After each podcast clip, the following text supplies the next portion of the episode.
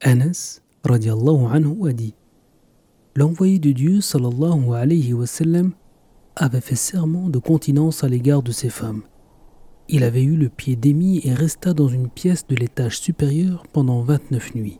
Il en descendit alors et, comme on lui disait Ô envoyé de Dieu, tu avais fait serment pour un mois? Il répondit Le mois, c'est 29 jours.